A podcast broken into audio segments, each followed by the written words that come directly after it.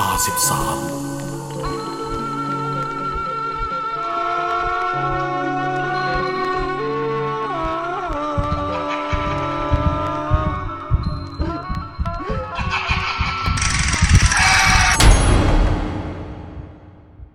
ตายทั้งกลุ่ม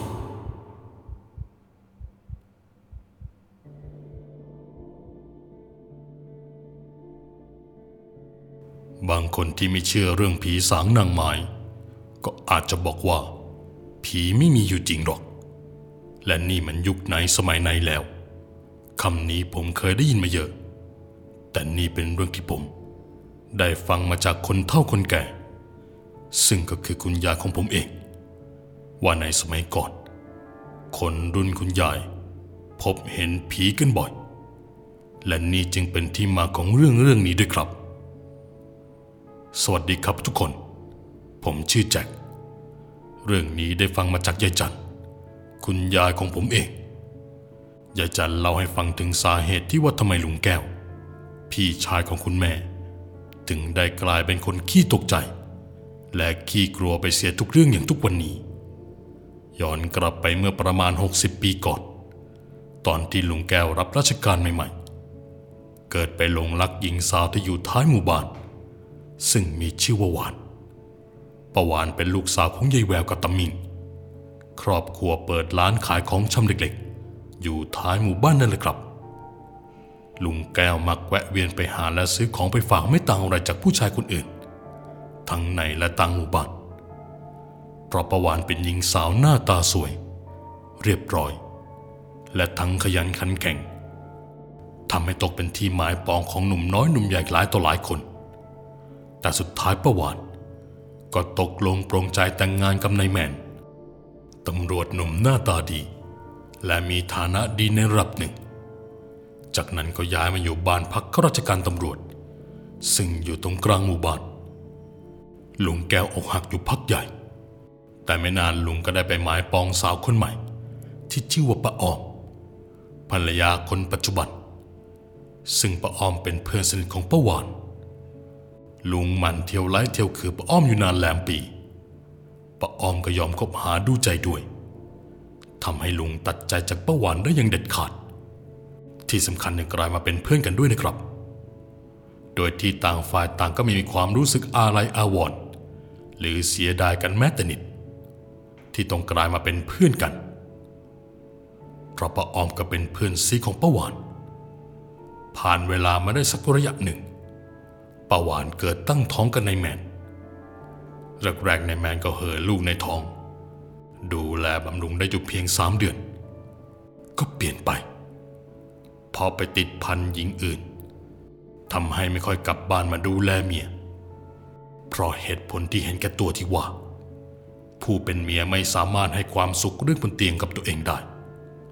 ในขณะที่กำลังตั้งครรภ์ตอนที่ประวานจับได้ว่าเมียน้อยของนายแมนชื่อว่าแยม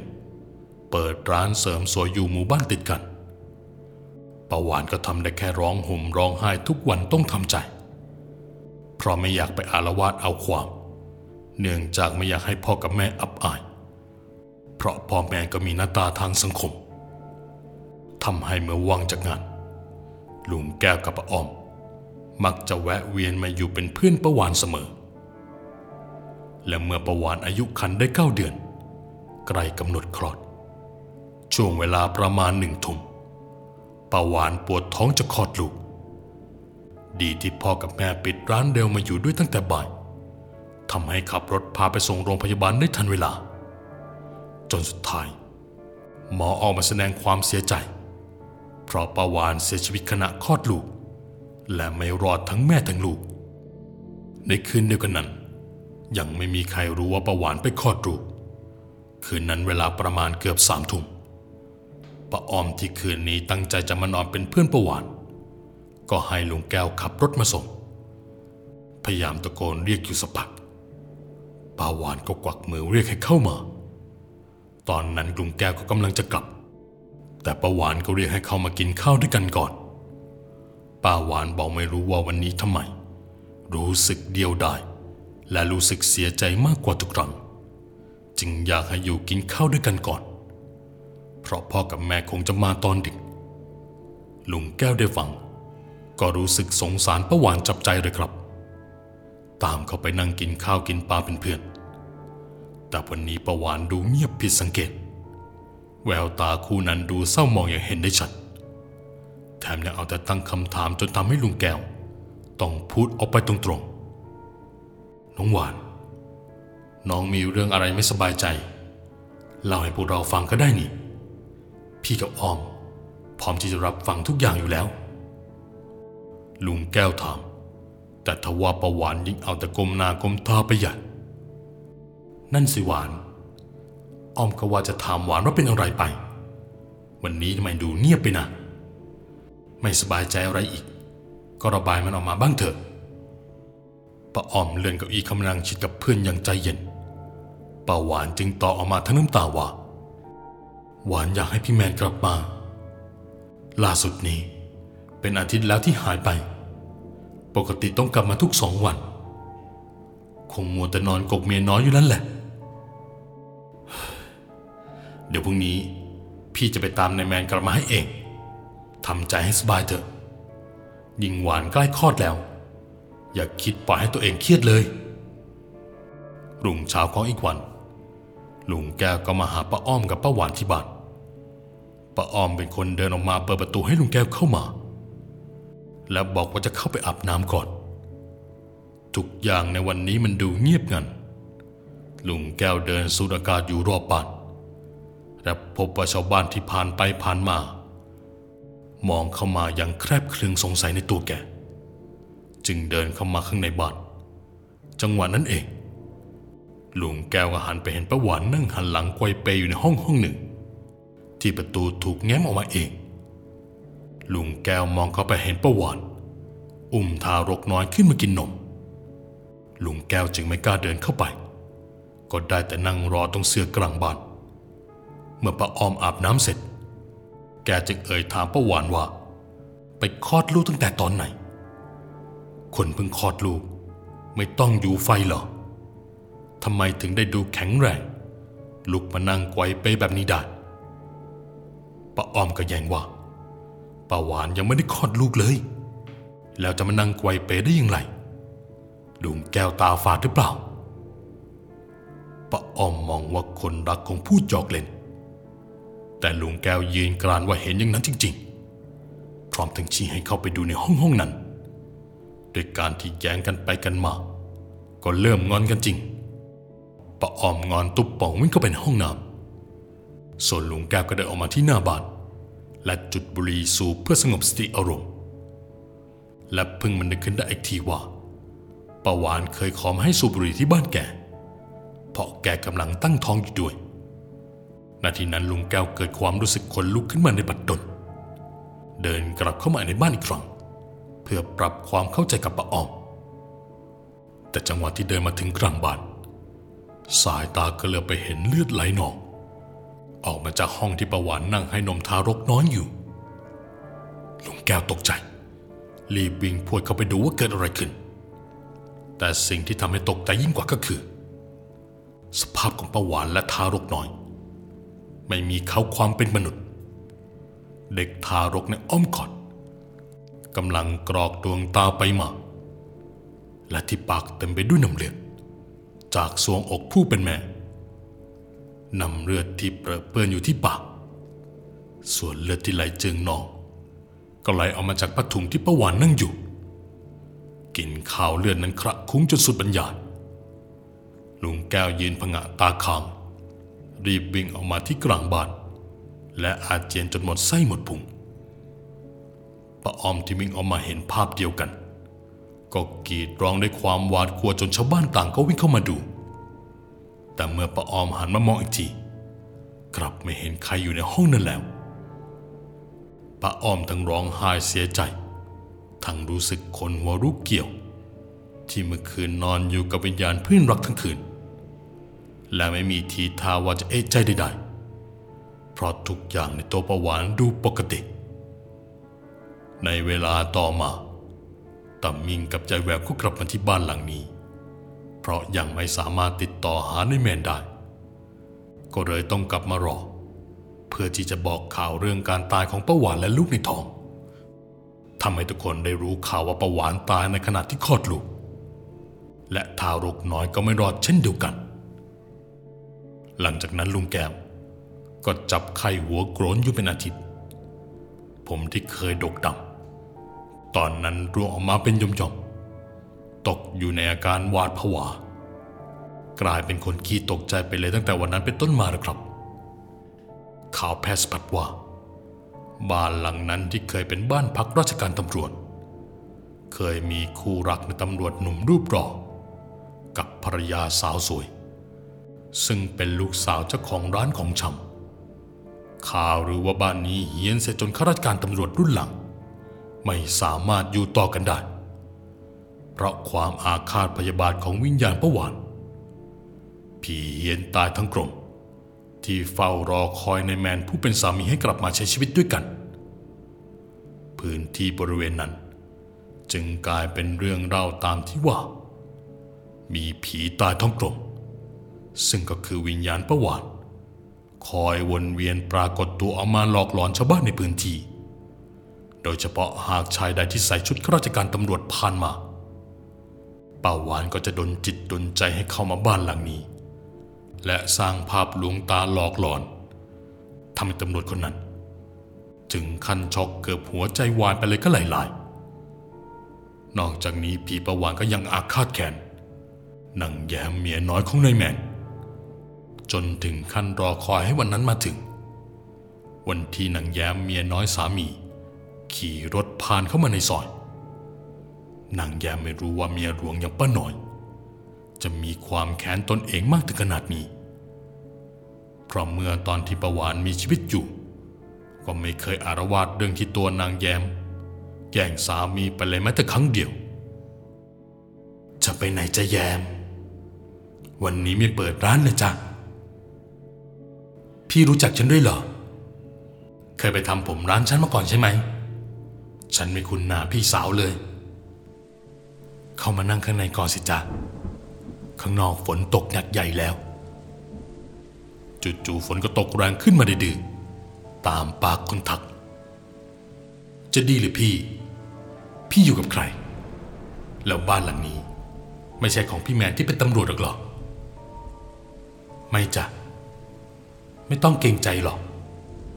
ฉันอยู่กับลูกในนี้ไม่มีใครทั้งนั้นแหละก่อนที่นางแย้มจะเดินตามป้าหวานเข้าไปก็ได้ยินเสียงบอกร้องจากชาวบ้านเท่านั้นว่าให้รีบออกมาอย่าเดินเข้าไปทำไมนั่นมันบ้านร้างแต่ด้วยความที่ทุกอย่างในบ้านมันล้วนตรงข้ามกันอย่างสิ้นเชิงนางแย้มจึงไม่สนใจคำพูดของผู้ชายคนนั้นนางแย้มนั่งลงบนเสื่อผืนหนึ่งที่เบื้องหน้ามีเปลเด็กทารกป้าหวานก็นั่งไกวเปไปช้าๆและหันหลังให้นางแย้มที่กำลังชวนคุยพี่สาวอยู่คนเดียวแบบนี้ไม่กลัวหรอแล้วสามีพี่ยังไม่กลับมาทำงานเลยจ้ะสามีพี่มีเมียน้อยขนาดพี่ท้องแก่มันยังไม่มาดูดำดูดีเลยแล้วสามีพี่ชื่ออะไรหรอขอโทษจ้ะพี่ไม่ต้องตอบก็ได้เราเปลี่ยนเรื่องคุยกันดีกว่าลูกของพี่สาวเลยจ้ะถูกต้องจ้ะขอฉันดูหน้าน้องหน่อยได้ไหมได้สิขยับเข้ามาดูใกล้ๆสิจะแยมนางแยมลุกขึ้นจากเสื่อขยับเข้ามายืนอยู่ตรงข้างหลังป้าหวานพร้อมทั้งจะโงกหน้าลงดูลูกสาวแต่ปรากฏว่านางแยมกลับเห็นเด็กทารกนั้นมีเบ้าตาที่ลุกกรวงโบลงไปร่างของเด็กน้อยไม่ต่างจากศพนางแย้มร้องอุทานด้วยความตกใจจนกระทั่งป้าหวานแงะหน้าขึ้นมามองนางแย้มด้วยสีหน้าพยาบาทนางแย้มเห็นเกิดสะดุ้งตกใจจนล้มลงก้นกบกระแทกพื้นจากนั้นผีป้าหวานก็อุ้มลูกน้อยขึ้นมาพร้อมทั้งยืนขึ้นแล้วชี้หน้าไปที่นางแย้มผัวกูชื่อไอ้แมนมันเป็นตำรวจนางแย้มได้ยินแบบนั้นก็กรีดร้องจนแทบจะเป็นลมพับ ยิ่งเมื่อมองดูร่างของป้าหวานในสภาพที่ช่วงท้องปูดโป่งสภาพวิญญาณตายทั้งกลมที่ชาวบ้านเลยก็นักกันหนาว่ามีอยู่จริงนางแย้มไม่เคยเชื่อจนกระทั่งวันนี้ได้เห็นกับตาตัวเองอย่านะอย่าฉันกลัวแล้วขอร้องแหละไว้ชีวิตฉันเถอะพี่เขาหายไปจากฉันตั้งแต่ที่รู้ว่าพี่ตายแล้วมันนี้ฉันไปแล้วพี่จริงๆนางแย้มยกมือไหว้ขอร้องชีวิตส่วนวิญญาณประหวานแสดงอิทธิฤทธิ์โดยการหมุนคอไปรอบแถมยังมีเสียงกระดูกแขนขาที่ดังลั่นกรอบแกรบต้าไม่ด้วย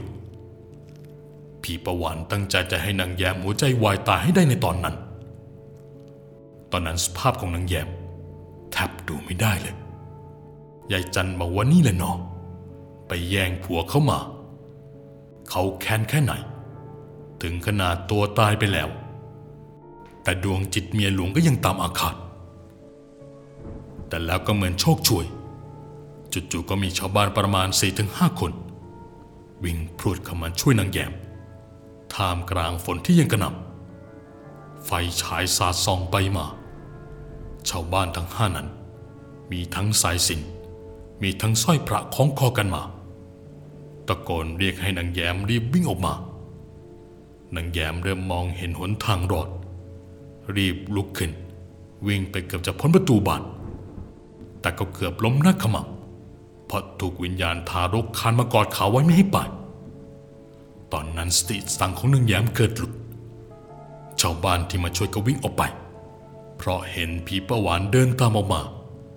ชี้หน้าด่าว่าอย่ายุ่งเรื่องนี้นางแย้มสลบไปเลยชาวบ้านต่างกันพานิมนต์หลวงพ่อให้มาช่วยพูดกับพูดเถอะครับเชื่อไหมครับแม้แต่พระท่านเองก็ยังกลัวเพราะความเหี้ยนของผีตายทั้งกลมประหวานมีจิตพยาบาทเกินจะต้านจริงๆครับแต่สุดท้ายชาวบ้านก็สามารถพาตัวนางแย้มออกมาได้แต่นางแย้มที่เคยปกติตั้งแต่นั้นมาก็กลายเป็นคนบ้าไปเลยครับส่วนในแม่นั้นไม่กล้ากลับเข้าไปเก็บของตั้งแต่วันนั้นเป็นต้นมาเพราะหากปาหวานได้พบนายแมนอีกครั้งนายแมนก็คงจะมีสภาพไม่ต่างจากนางแย้มเท่าไหร่นักตอนนั้นได้ยินว่าขอย้ายไปรับราชการที่จังหวัดอื่นแล้วผ่านพ้นเวลาไปได้2 ปีเต็มมีข้าราชการตำรวจคนใหม่ย้ายเข้ามาอยู่ในบ้านหลังนี้ครั้งและไม่เคยรู้ประวัติของบ้านหลังนี้มาก่อนรู้แค่เพียงว่าก่อนหน้านั้นนายตำรวจรุ่นพี่เสียภรรยาไปเพราะคลอดลูกตายในคืนแรกของการอยู่ตำรวจคนนี้ได้ยินเสียงร้องกล่อมเด็กน้ำเสียงนั้นโหยหวนทำให้เกิดความรู้สึกว่าต้องมีอะไรแน่ๆด้วยความที่เป็นคนใจแข็งก็ลุกขึ้นเดินไปดูเห็นกับตาปรากฏว่าเห็นหญิงสาวนั่งไกวเปร้องเพลงกล่อมลูกน้อยอยู่จริงๆคงไม่มีใครคิดว่าสิ่งที่เห็นอยู่ตอนนั้นจะเป็นคนไปได้หรอกตำรวจหนุ่มคนนั้นพยายามตั้งสติกลับขึ้นไปบนห้องแต่ในจังหวะที่หันกลับขึ้นบันไดไปมันดันมี2 มือขาวซีดของเธอคนนั้นมาโอบกอดร่างสันเทาเขาเอาไว้ใจเดียวเท่านั้นสวิตช์ไฟถูกเปิดอีกครั้งมันเผยเห็นใบหน้าหญิงสาวที่กำลังโอบกอดเขาไว้คอยืดยาวออกมาชะโงกหน้าดูตำรวจหนุ่มแล้วตะคอกออกมาว่าออกไปจากบ้านนี่มึงไม่ใช่อีแบนนายตำรวจหนุ่มวิ่งออกไปจากบ้านแทบไม่ทันแถมยังจะเกือบถูกรถชนเพราะวิ่งไม่ดูตาม้าตาเรือหลังจากวันนั้นบ้านหลังนี้ก็ถูกทุบทิ้งคงเหลือไว้แต่ต้นไม้ใหญ่ 3-4 ต้นอย่างต้นมะม่วงต้นมะขามแต่ก็ใช่ว่าการทุบทิ้งแล้ววิญญาณประหวานจะหายไปได้เสียเมื่อไหร่ครับเพราะยังมีคนพบเห็นวิญญาณประหวานนั่งแกว่งขาไปมาอยู่คาคอกไม้เห็นเดินไปมาอยู่ในบริเวณบ้านอยู่เลยบางคนเห็นนั่งให้นมลูกบางคนเห็นเดินอุ้มลูกบางครั้งก็เห็นยื่นหน้าออกมาซึ่งชาวบ้านแวกนั้นรู้ว่าเป็นเพราะประหวานยังรอที่จะแก้แค้นนายแมนคืนเพราะที่สุดท้ายคือการรอให้นายแมนกลับมานั่นแหละครับ และเรื่องราวทั้งหมดก็จบลงเพียงเท่านี้